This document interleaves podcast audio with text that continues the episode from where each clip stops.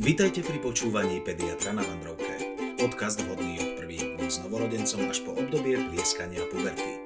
Pre všetkých, ktorí k deťom nedostali manuál. Od Kuba do Kuba, od Kuba do Kuba. Tajomstvo aj prekvapenie, občas malé poučenie, smiech aj dobrú záhadu, všetkým dobrú náladu a počúvanie najnovšieho dielu Pediatr na Vandrovke, pri ktorom vítame nášho pediatra Jakuba, Čaute. mamičku malého Dodyho Lenku Čaute. A po dlhom čase budúceho otca na materskej Jozefa. Čaute, čaute, čaute. Čaute. Čaute, no dnes sme si pre vás pripravili e, fantastickú tému, ktorá sa hodí najmä e, oteckom, ktorí prechádzajú na materskú dovolenku. Rady do budúca. A to sú uh, úrazy, strasti a radosti detského ihriska. Áno. Jakub, tak nám takto z hurta povedz nejaké, že top 3 najhoršie alebo najnebezpečnejšie uh, atrakcie, ktoré si deti môžu priniesť alebo na ktoré môžu vyviesť na ihrisku. Tak e, na prvom mieste v rebríčku mojom už niekoľko rokov sa nachádza trampolína. Mm. Ešte by sme mohli dať, že najprv tri prostriedky, ako sa dostaneme na ihrisko a potom tri veci na ihrisku. Je ako MHD. Pozor na vášnivého vodiča. hej. Držte sa. Znači, Treba sa držať. Kočík musí mať za, za, zapnutú brzdu v autobuse a podobne. Ale dobre. Kolobežky. Áno, kolobežky. To inak bude na tom druhom mieste po tej trampolíne v tej, v tej druhej ankete.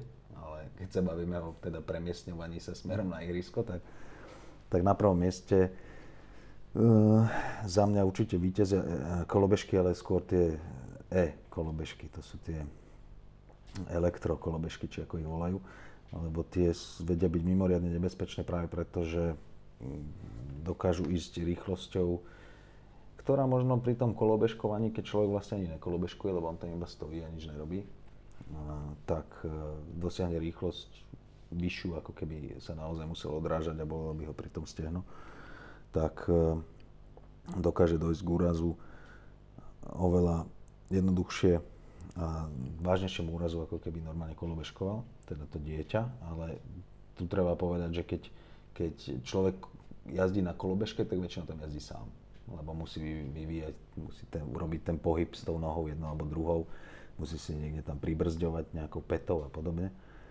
Ale na týchto e- elektronických kolobežkách, e, ja už som to zažil veľakrát, že som videl stáť dospelého človeka, pred ktorým ešte na tej kolobežke stojí nejaké dieťa. A o to horšie to je, keď ani jeden z nich nemá helmu napríklad, alebo nejaký iný chránič, ktorý by ich chránil. Takže za mňa kolobežka je ten e, top prostriedok, ktorým sa dokáže človek dokaličiť, hlavne to dieťa, cestou na ihrisko napríklad, alebo aj cestou niekam inam, ale teraz bavme sa o tom, že že deti sa zabávajú na ihriskách. Takže kolobežka je na prvom mieste. A potom už je to v podstate jedno, či to je bicykel, koliskové korčule. Pokiaľ je to prostriedok, na ktorom to dieťa samo vyvíja energiu na to, aby sa pohybovalo, tak spravidla nedosiahne takú rýchlosť, pri ktorej by si vedelo nejako veľmi ublížiť. A už vôbec nie, ak má tie chrániče, alebo teda tie prostriedky, ktoré by ho mali chrániť, čiže nejaké rukavice, lakťovky, tie kolenačky a prípadne teda, teda najdôležitejšia je tá helma. Všetko veci, ktoré štandardne nevidíme na niekom, kto No vôbec kolobežke. nevidíme. Ne, ne, ne, to, to vôbec, to teda vôbec nevidíme. Skoro, ja, ja si nepamätám, že by som stretával ľudí takto o- odetých v takýchto chráničoch. Možno tak niekde na nejakom paintballovom ihrisku, ale asi ne na kolobežke. Takže, takže tak. Pravdepodobne teraz vám asi aj dosť veľa detí nosia zranených vďaka jazde na kolobežke. Možno by si mi nám mohol povedať, že čo všetko sa im tam môže stať. Alebo že s čím vám tie deti chodia, čo sa im na tých kolobežkách. Tak ono to závisí hlavne od toho, mm, či tie deti majú tie príľby alebo nemajú, lebo, lebo tá príľba by mala byť podľa mňa povinnou výbavou pri všetkých týchto prostriedkoch.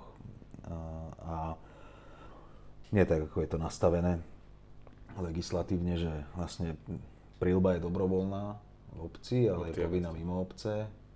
A pritom si myslím, že to je celkom nezmyselné, že tie prilby by mali mať tie deti, a nielen tie deti, ale tí dospelí stále na tých hlavách. Či už e, idú na tých svojich retro úžasných štýlových bicykloch e, z bodu A do bodu B s, s tou kabelkou pripnutou niekde na, na ramene a v obleku. A samozrejme im to pokazí účes.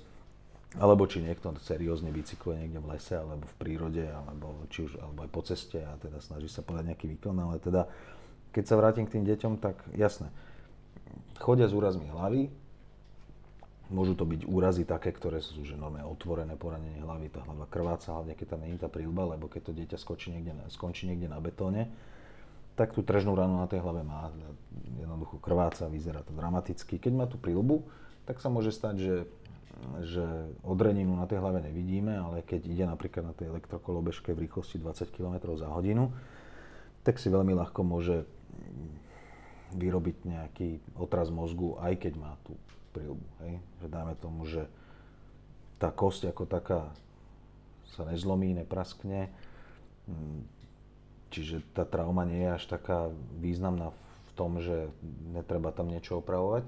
Ale ten otraz mozgu na to človek ani nemusí zažiť žiadny náraz. Hej. To môže byť len, len to zatrasenie, hej, napríklad, keď máte dieťa v autosedačke, ktoré je priputané v aute a to auto veľmi prudko zastaví o nejakú prekážku, tak aj keď to dieťa reálne nebude mať úraz hlavy, že ne, nebuchne si tú hlavu niekde, tak ten otraz mozgu mať môže.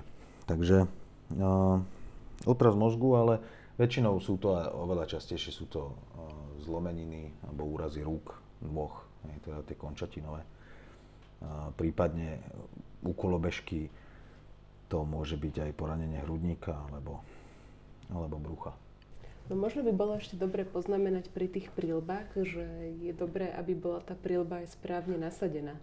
Lebo mm-hmm. tiež občas vydávam, že síce dajú tým deťom prílbu na hlavu rodičia, ale tá prílba im tam buď skáče, alebo majú, majú že celé holé čelo. že taká akože... Je, že mal som prílbu, ale pripnutú na ruksaku. Na sebou za sebou.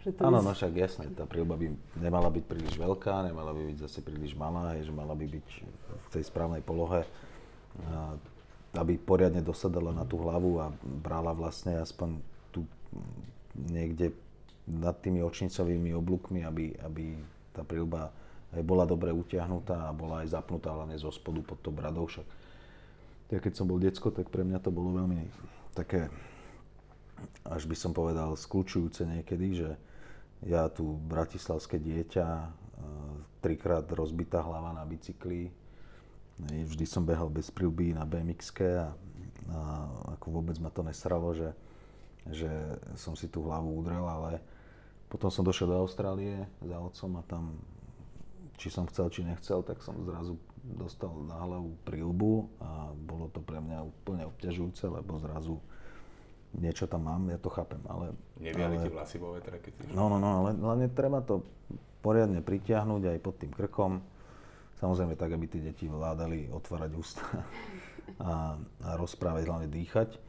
Ale áno, ako hovoríš, keď to je zle nasadené, tak to v podstate nemá zmysel, lebo ako náhle to dieťa letí vzduchom, napríklad z toho bicykla alebo z nejakej kolobežky, a tá helma tam len tak vlaje a není ani poriadne pripnutá, tak ona asi spadne.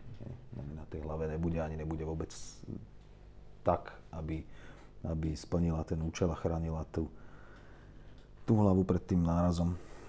Takže áno, ale to sa týka vlastne všetkých tých, tých chráničov, ktoré vieme tým deťom dať a si myslím, že skoro vôbec im ich nedávame.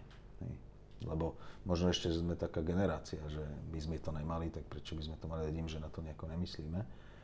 Ja som teda ako decko nikdy nemal chrániče na lakťoch alebo na kolenách, alebo tie rukavice špeciálne na bicyklích skoro vôbec tiež nepoužívam, ale stalo sa mi tiež, keď som bol decko, že som skončil s kameňom niekde v, dlani a ťažko sa to chodilo dlho a podobne, takže som si dával väčší pozor.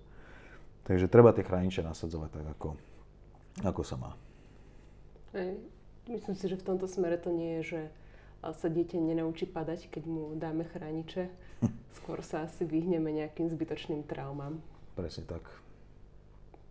Teraz nemyslíme ako, že, že budú mať z toho traumu, že nesadnú na bicykel, ale traumy asi v zmysle tých eh, zlomenín zbytočných a vyskočených lakťov a kadečo. Áno, áno, však každý sa učí na svojich chybách, nie? takže aj tie deti sa musia naučiť padať.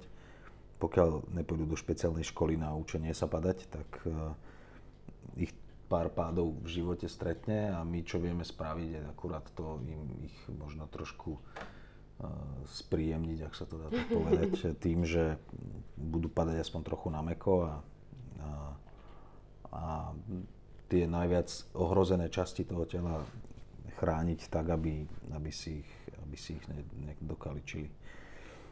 Hej no, takže pokiaľ vaše priezvisko není Chen alebo Kung Fu Panda, tak... hej, hej. Krstné meno Jackie. Jackie. Predpokladať dieťaťu meno Jack. Jackie. Jackie. Jackie Chan. Mm. Dobre, poďme, poďme na to ihrisko naše, Mm. lebo v mojej, mojej predstave je ihrisko vec, kde vybehnem s dieťaťom, myslím, že nič sa mu tam nemôže stať. Je to príjemné miesto, nech sa pohraje, ale keď to tak potom rozhľadím, tak vidím strašne veľa vecí, kde sa dá šmik, šmiknúť, padnúť, udrieť. A to som ešte taký ten typ človeka, že väčšinou si sadiem na lavičku a opodiaľ sledujem. A v podstate za malým letím len v prípade, že už to je na hranu. Ale možno by sme si mohli povedať, že čo robiť, keď naše dieťa si urobí nejaký úraz na ihrisku. Mm-hmm. Môžeme dať, že padne, buchne si hlavu. No, veď áno, však ide o to, že čo si to dieťa udre a, a tam ono dneska tie ihriska sú, sú modelované tak, že tie deti, pre, pre ktoré sú určené, že tam je nejaká akože veková škála, že toto je ihrisko pre deti od 3 do 15 a podobne, tak uh, oni sú na robené tak, aby keď to dieťa, keď v tej vekovej kategórii má tú priemernú výšku a váhu, tak aj keď spadne z tej najvyššej časti, na ktorú je vyliezť, dajme tomu, a dopadne na tú podložku, ktorú oni tak krásne teraz robia, takú mekú, bude to taká tá nejaká plastová, penová, neviem čo to je. Alebo to niekedy sú tie ihriska vysypané tou dubovou kôrou, alebo ako. A prípadne kamienkami, takými, na ktorých sa veľmi dobre spí. tak, takými hranami, už takými obrúsenými. Hej, gulaté kamienky, ne, ne, nemôžu byť ostré. Tak e, áno, e, tak toto veľmi zohráva rolu, ale, ale jasné, keď, keď to dieťa padne napríklad na tú hlavu, tak hlava to je, to je tak, že pre nás ako lekárov aj pre mňa ako pediatra sú podstatné veci jednak to, či to dieťa po tom páde bezprostredne bolo bezvedomí alebo nebolo. Každé dieťa, ktoré po úraze hlavy je v bezvedomí, aj keď len 2-3 sekundy, že to dieťa proste nereaguje, leží ako handra niekde na zemi s zavretými očami, tak e, takéto dieťa by som akože bez ohľadu na to, ako sa potom preberie, sa usmieva a povie, že má chud na zmrzlinu, to je jedno, tak takéto dieťa patrí na, na vyšetrenie lekárovi. Či je víkend, či je deň, noc, neviem, či chodíte o druhej v noci na preliesky, to je jedno kedy, proste treba ísť. No pokiaľ tam to bezvedomie nebolo, dieťa sa udre, plače a má nejakú možno hrču na tej hlave, nejaký typel, tak to dieťa stačí sledovať a treba si všímať tie príznaky otrasu mozgu, ktoré sa môžu dostaviť z pravidla v tých prvých dvoch, troch hodinách, ale môže to byť aj s odstupom času do tých 24. Samozrejme, čím skôr to príde, tým vážnejšie to je. Alebo tým väčší dôvod na to ísť k tomu lekárovi rýchlejšie. Samozrejme,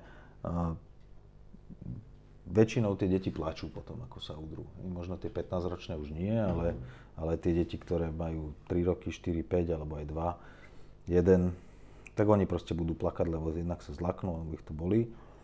No, plač je normálna reakcia, ak tie deti plačú príliš dlho, tak možno niekedy po tom plači sa vám budú zdať únavenejšie ako za normálnych okolností. Toto by som nebral veľmi ako dôvody k lekárovi, lebo to môže súvisieť aj s tým, že tie deti proste pri tom hysterickom plači sa tak trošku vyčerpajú a, a nakoniec sa tak akože skľudnia možno viac, ako by sme chceli. A niekedy deti aj vracajú v plači. To sú hlavne, alebo deti, ktoré išli na preliesku rovno z bufetu. Tak tie sa môžu tiež povracať. Do dvoch, ako dvoch. Takže aby sme si nemýlili príznaky otrasu mozgu za niečo také, čo sa môže stať aj pri tom, keď sa dieťa neudre do hlavy, ale plače z iného dôvodu, tak e, jednoducho dieťa, ktoré má otras mozgu, tak to nespoznávate. Je to vaše dieťa a zrazu vidíte, že to nie je vaše dieťa, že niečo sa deje. To každý podľa mňa zistí, každý si to všimne.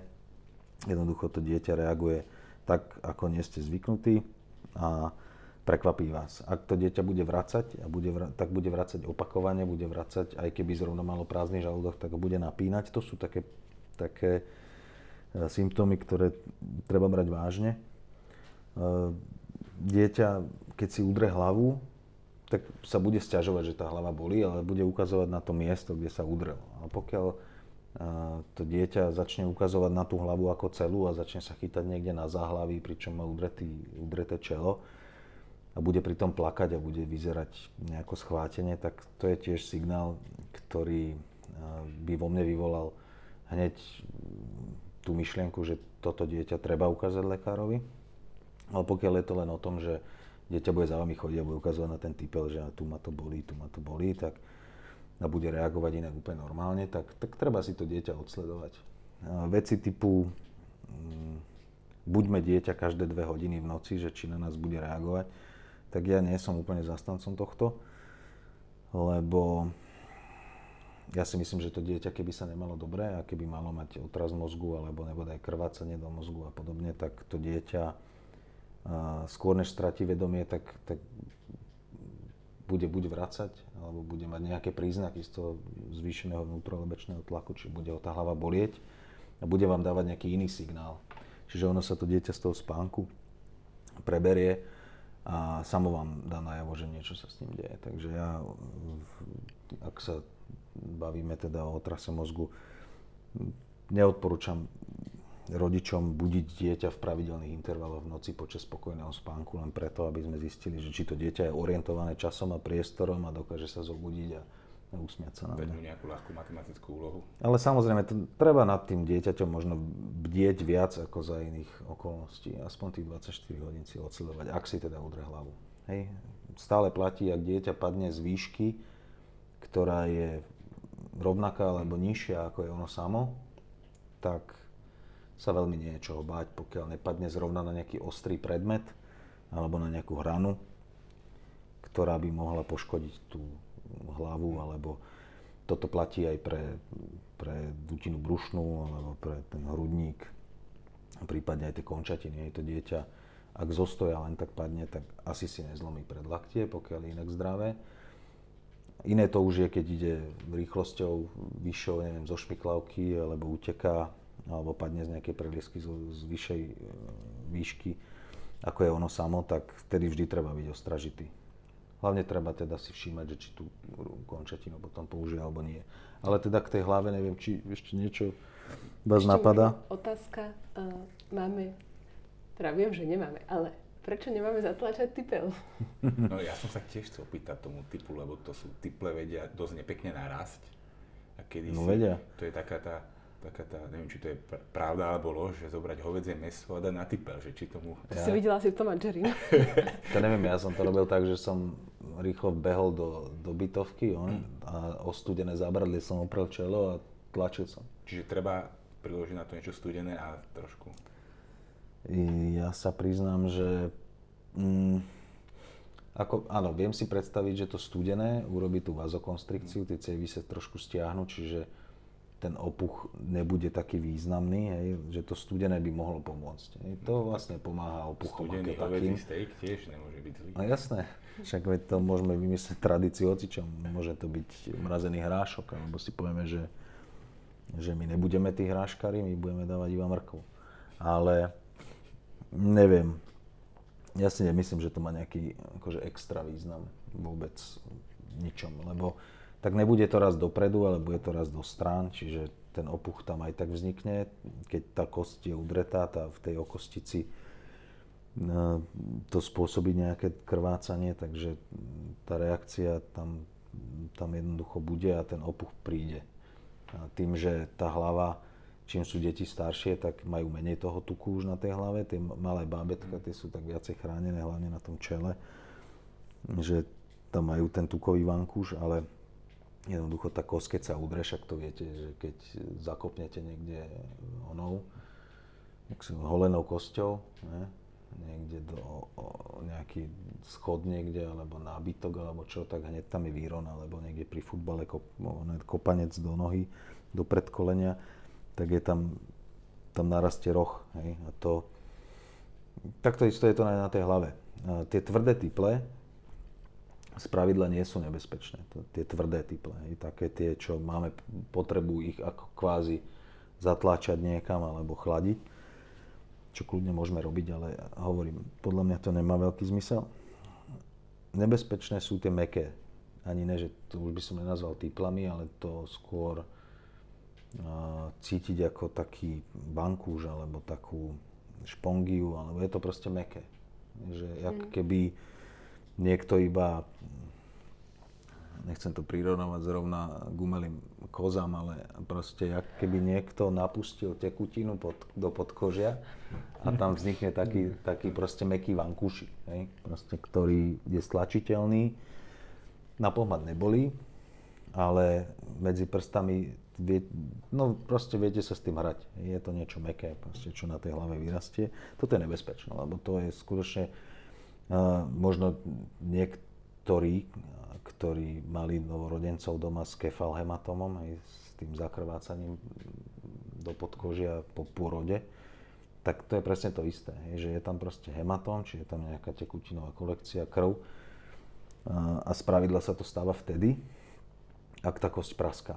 Ale to sa veľmi nestáva už deťom, ktoré sa hrajú na ihriskách. To sa väčšinou stáva menším deťom, takým tým do 6 mesiacov, ktoré padajú z nábytkov a, a z prebalovacích pútov a tak. Ale samozrejme sa to môže stať aj väčším.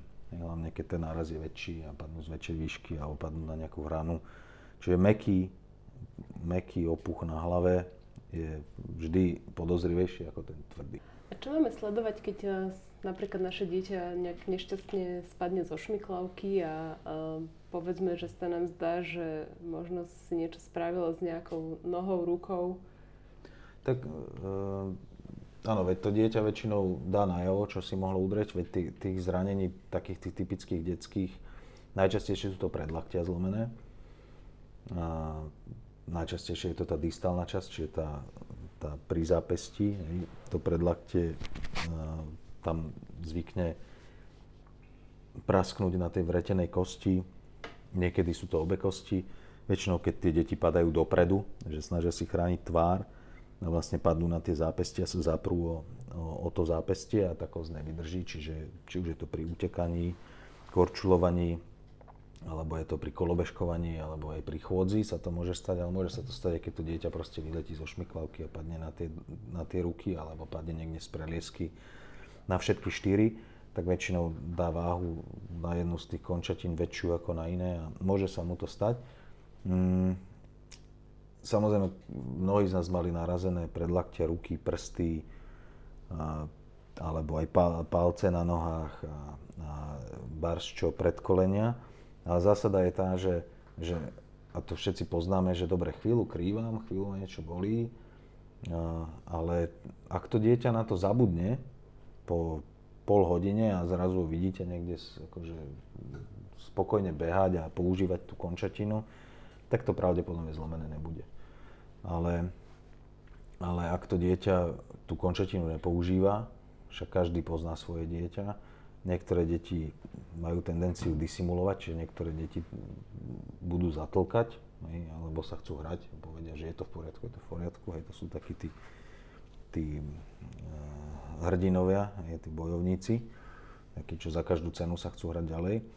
Ale zase niektoré deti budú hovoriť, ak ich to strašne veľmi bolí, lebo asi už možno nebaví tá prelieska a chcú si zdať domov špagety alebo neviem čo, tak, tak zase to budú zveličovať. Ale zásada je tá, že, že ak tie deti vidíte, keď oni zrovna vás nevidia, že viete ich pozorovať spoza rohu, dajme tomu, či už je to doma alebo aj, na tej na, aj vonku na tom ihrisku, tak tak vtedy najlepšie vidno, že či oni tú končatinu používajú, nepoužívajú, a či na vás niečo hrajú, nehrajú. Keď vás nevidia, tak asi nebudú hrať. Ale, ale určite by som išiel k lekárovi vtedy, keby som videl nejakú deformitu, hej, to sa týka aj prstov na rukách, na nohách, ale aj tých končatín, čiže keď vidíme, že zrazu niečo není v tej rovine, v akej bolo predtým, hej, že má dieťa na miesto predlaktia hokejku, tak určite treba ísť k lekárovi. Nesnažiť sa to naprávať na ihrisku, aj také už bolo. A, takže to, toto by som určite nerobil, lebo tam hrozí všeličo. Tam môžu byť zamotané nervy, cievy a už tým naprávaním sa dá kadečo pokaziť. Takže a, keď tak do niečoho zafixovať, Mm, a keby aj nie, tak aspoň tú ruku dať do toho, do tej trojci pešatky, aby proste mohla odľahčene vysieť v niečom a proste ísť. A ak to je noha, tak, tak to dieťa do niečoho naložiť. Ak sa dá, ak sa nedá, tak treba si zavolať pomoc. To je v poriadku, ale teda všetko to, čo zmení tvar, tak treba ukazovať. Hej. A to ostatné, Mm, pokiaľ to nie je otvorená rana, ktorú by bolo treba šiť, ktorá aktívne krváca a neviete to zastaviť, tak uh, treba vyčkať. Ja si myslím, že vždy treba vyčkať, dať tomu pár hodín a, a odsledovať to dieťa, že či to, to dieťa tú končatinu používa alebo nepoužíva. Ak ju nepoužíva, tak treba prísť, lebo častokrát to môže byť e, napríklad iba vyklbenie, Eh, hlavice vretenej kosti, tzv. pronácie dolorosa sa to volá po, po latinsky, alebo teda bolestivá pronácia. Pronácia je vlastne, keď to dieťa, eh, alebo keď to sa, to sa často stáva, keď napríklad potrebujete rýchlo vystúpiť z trolejbusu a dieťa držíte za ruku a poviete mu, že poď, alebo nastúpiť, hej, že rýchlo utekajme, alebo ťaháte dieťa niekam, alebo to dieťa sa môže jedno ťahať druhé niekde na prelieske. No, prípadne môže sa snažiť zastaviť ten úžasný kolotoč nejaký rukami a tam vlastne ho to potiahne a vyklbí si tú e, vretenú kosť, tak e, ono vtedy vlastne nevie, e, nevie dať to predlaktie do supinačnej polohy. Supinačná poloha je ako keď by vlastne dalo dlaň tak ako keď si chce niečo vypýtať, hej, že otvorenou dlaňou hore tak do takej polohy to predlakte nevie dať. Čiže má ho v tej pronačnej polohe, v tej opačnej, čiže dlaň je vlastne schovaná Taký smerom dole. Rex. Hej. A, a nepoužíva to predlaktie. A toto sa dá veľmi ľahko napraviť. Väčšinou to teda napravujeme na urgente. Naši chirurgovia to robia, je to veľmi rýchle a, a v podstate bezbolestné. Dá sa to vrátiť do, do polohy také, aké to má byť. Čiže to, to je pronácia, ale mm, ešte jedna vec, pomerne častá, sú zlomené kľúčne kosti. To sa deťom stáva či na bicykloch, na prelieska väčšinou, keď padajú na bok. Mm-hmm. Proste padne z preliesky a padne na to rameno. Tak nezvyknú mávať často zlomené ramenné kosti. Mm, zriedka, ale to skôr potom už takí tí väčší cyklisti a vo väčšej rýchlosti alebo kolobežkári. Mm, alebo trampolíňaci. Tým trampolín sa potom ešte vráti. Áno, to sa musíme, lebo to je...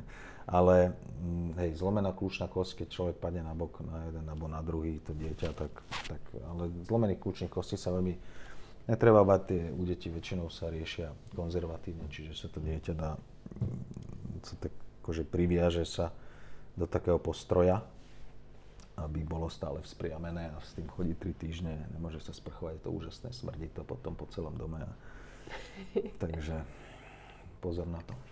A pri týchto pádoch máme tam odsledovať aj nejakú, povedzme, že je to dieťa, ktoré ešte nevie úplne rozprávať uh-huh. a niečo sa nám to nezdá, akože aj tú končetinu dá ako používa, ale môže sa mu pri nejakej zlomení stať nejaká že brutál modrina, že toto môžeme takto odhaliť?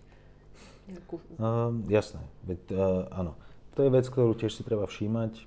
Ak uh, dôjde k zlomeniu, k zlomenine tej kosti, tak, tak uh, aj ten opuch bude väčší, hej, čiže uh, nemusí tam byť hneď deformita, ale, ale vidíte, že aj to predlaktie je proste naliate krvou, hej, alebo teda ten hematóm, alebo tú modrinu tam neuvidíte hneď, lebo to sa niekam naleje tá krv tak kým sa dostane do tých vrstev. Nemusí to byť hneď vidno. Ale vidno opuch. Vidno opuch, e, ktorý čím je väčší, tak tým spravidla býva vážnejší ten dôvod toho opuchu. Ale mm, nie je to vždy pravidlo. Samozrejme, tomu treba pristúpiť asi individuálne. Hej. Samozrejme, ak tam ten opuch nie je, mm-hmm. je tam len bolesť, tak to pravdepodobne nebude zlomená končatina, ani to nebude natrhnutý nejaký väz. Lebo opuch je jedným z tých základných pilierov toho, toho poškodenia. To sa tam deje preto, lebo však všetky tie štruktúry sú dobre cievne zásobené. A ako náhle tam dojde nejakému porušeniu, či už kosti, alebo nejakých väzov, alebo šliach, tak, tak tomu opuchu dôjsť musí.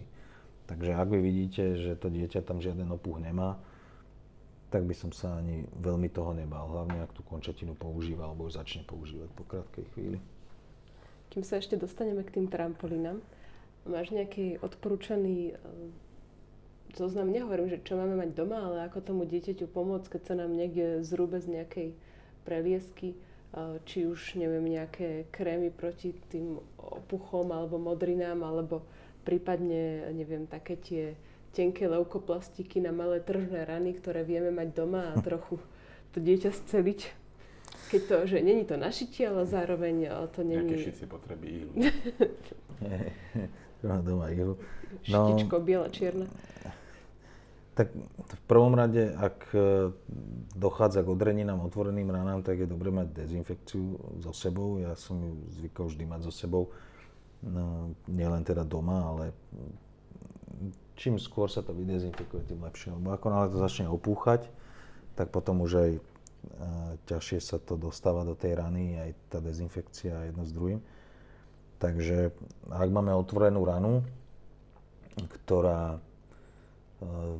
je na našom subjektívnom zhodnotení e, hlboká a dajme tomu, ak je znečistená a nevieme z nej vyčistiť tú špínu von nejakou bežnou dezinfekciou ani prúdom vody, tak takú treba ísť dať ošetriť určite k lekárovi.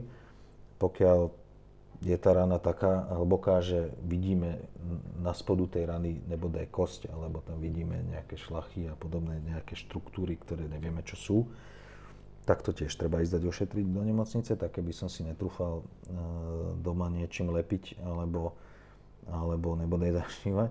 Ale Mm, pokiaľ sa bavíme o drobných nejakých tržných rankách, ktoré za chvíľku prestanú krvácať, a, alebo keď aj sa doma porežete, alebo čo, tak jasné, ak máte doma steristrip, to sú také tie, tie tenké prúžky nalepovacie, tak tým si viete pomôcť, tým neviete veľmi uškodiť, keby aj to zrovna bola rana, ktorú subjektívne vy vyhodnotíte ako rodičia, že není až taká veľká, ale možno ja alebo nejaký môj kolega by povedal, že takto už je rana, ktorú treba, aby sme videli.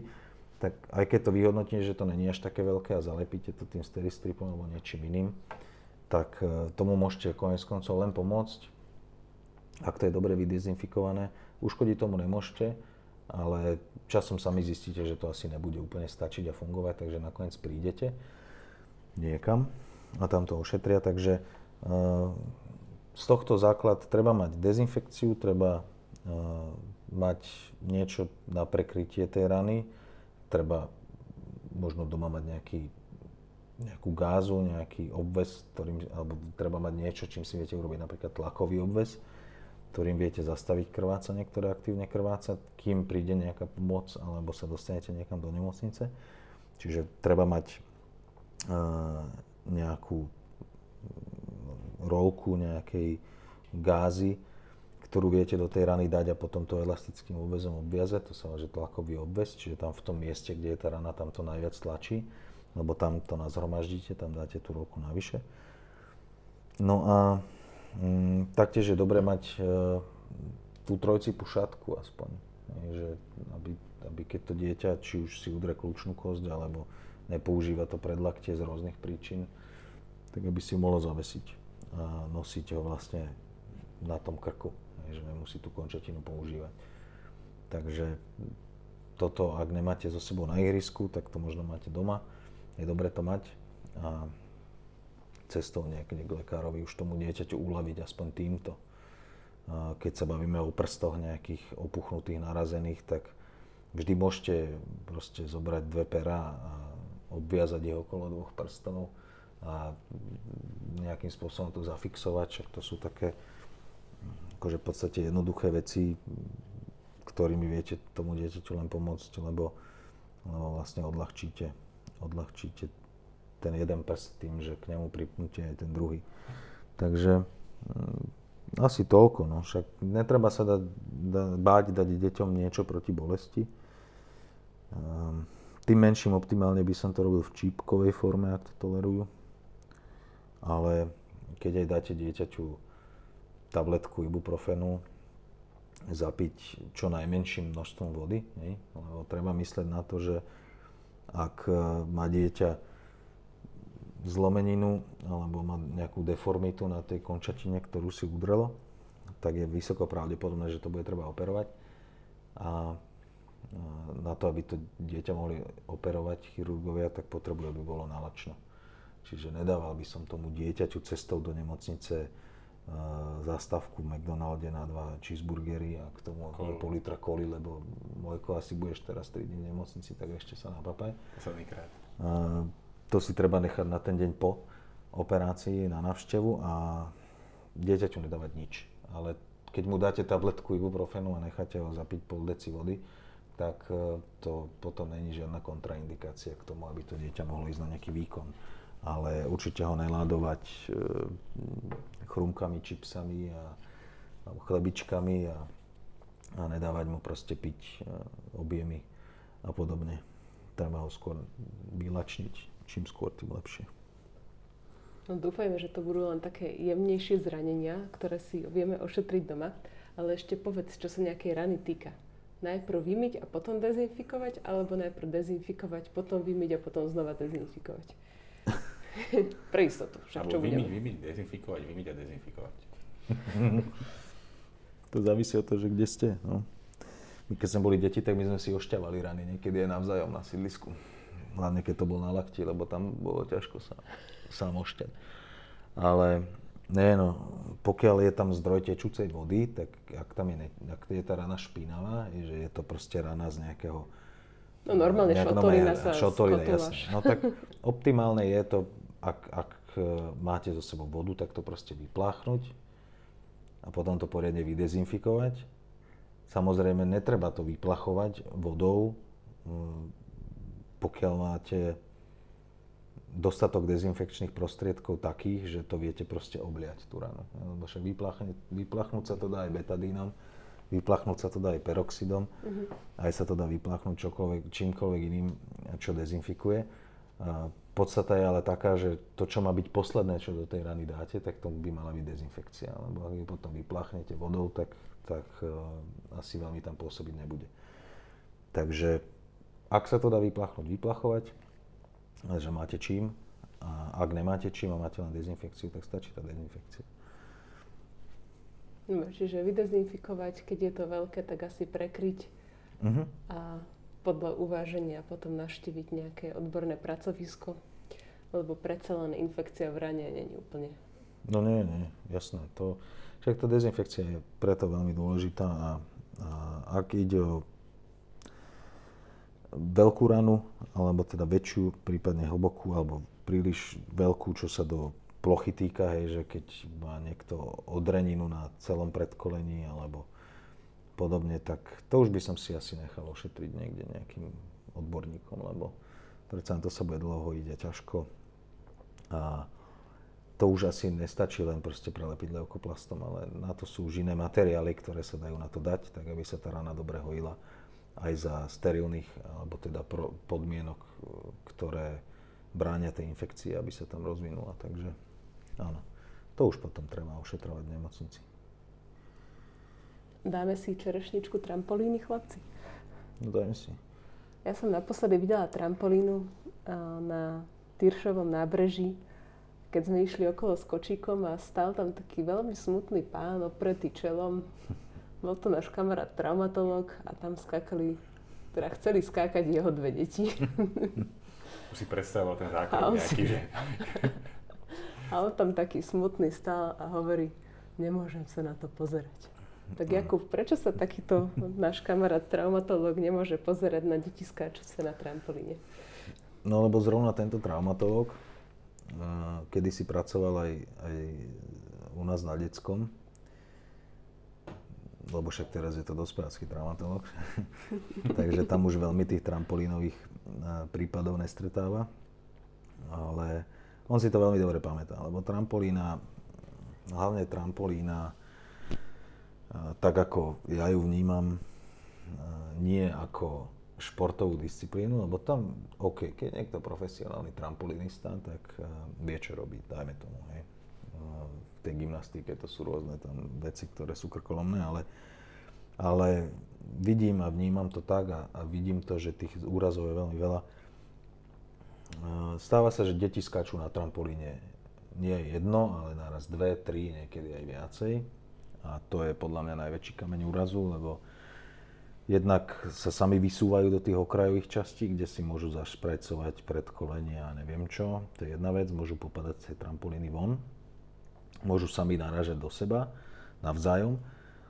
A, a potom je tam ten druhý moment a to je ten, že ten mechanizmus, ako to dieťa sa samo odráža od tej trampolíny, že sa dotkne, teraz tam urobí nejaký podreb, odrazí sa, tak to skáče. Tak keď tam niekto skáče druhý a má iný rytmus, tak sa môže ľahko stať, že to dieťa čaká práve, že tá trampolína bude povolná, ale ona práve v tej chvíli, keď, keď to dieťa sa chce do nej opreť, tak ona už ide opačným smerom. A jednoducho to dieťa vykolají a tie deti potom z tej trampolíny padajú, alebo sa navzájom prišlapujú, alebo na seba si líhajú. Čiže stáva sa často veľmi, že tie deti si prilahnú navzájom nejakú končatinu, či už je to predkolenie alebo predlaktia najčastejšie. Mm, alebo z tej trampolíny vypadnú, alebo sa zašprajcujú tam medzi tie prúžiny a tú kovovú konštrukciu a tú trampolínu ako takú.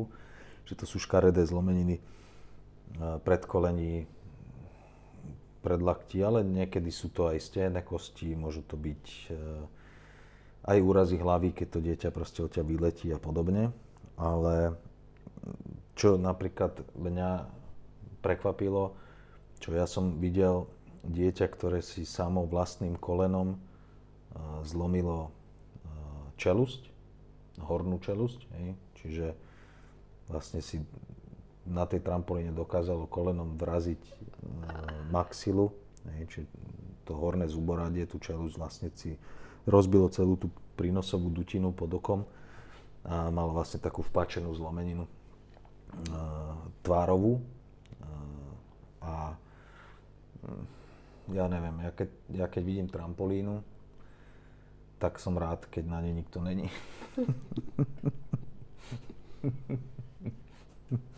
A ešte radšej som, keď ju nevidím. Takže ne, odporúčam všetkým, čo majú doma trampolínu, aby ju Dali do pivnice? napríklad, Vrátili. ak sa to dá. Ešte, áno. keď už, tak aspoň asi, aby tam bolo iba jedno dieťa. Ja neviem, ja som absolútny antitrampolinista, takže podľa mňa trampolína nepatrí e, deťom. A to hovorím len preto, že som pediater. Keby som bol Prediaci lekár pre trampolín. dospelých, ne, ne, ne, keby som bol lekár pre dospelých, tak poviem, že trampolína nepatrí dospelým, hej, ani, ani deťom, ale ne, neviem, ja v tom proste nevidím asi nič také, prečo by som ja niekomu vôbec odporúčal trampolínu doma mať. Takže za mňa ja som, ja som v tomto absolútny hejter trampolín. Ale za to som zaočkovaný proti covidu. Pomáha? Priatelia, tak sme radi, že ste si vypočuli ďalší diel z dielne Pediatra na Vandrovke. V tomto dieli sme sa teda dozvedeli, prečo trampolíny nie sú až taký detský kamarát, ako zvládnuť e, návštevu detského ihriska bez väčšej traumy, čo mať možno doma, keď to naše dieťa teda už vyberie na ihrisko a e, skotula sa nám po šotoline alebo s kamarátmi súťaže, kto ďalej doskočí z hojdačky. A Sme prípade, že by to bolo vážne, tak stále nás, vás čaká náš pediatr na vandrovke na Kramároch. Môžete sa pozrieť. Alebo kdekoľvek na Slovensku samozrejme, alebo aj vo svete, kde už sa len nachádzate. V každom prípade vám želáme, aby ste takéto úrazy často nezažívali, dávali svojim deťom na cyklistické a kolobežkové náradia helmy Mhm. a aby ste si užili jeseň e, možno aj pohybom, športom na slnku. Áno. A tak teda dovolte mne e, vás pozvať, dúfam teda na budúcu, e, budúce posedenie s našou veľmi dobrou kamarátkou, e, endokrinologičkou detskou, alias výživovou poradkyňou Evou. Dúfam, že príjme pozvanie ešte skôr, ako si vypočuje záver dnešného podcastu. Robí pre Nutrilife, alebo čo? Tak, do počutia. Do počutia a zabalte a vráte trampolinu do počutia. Počúvali ste podcast Pediater na Vandrovke a to vďaka občianskému združeniu Koza na strome a moja pediatria.sk.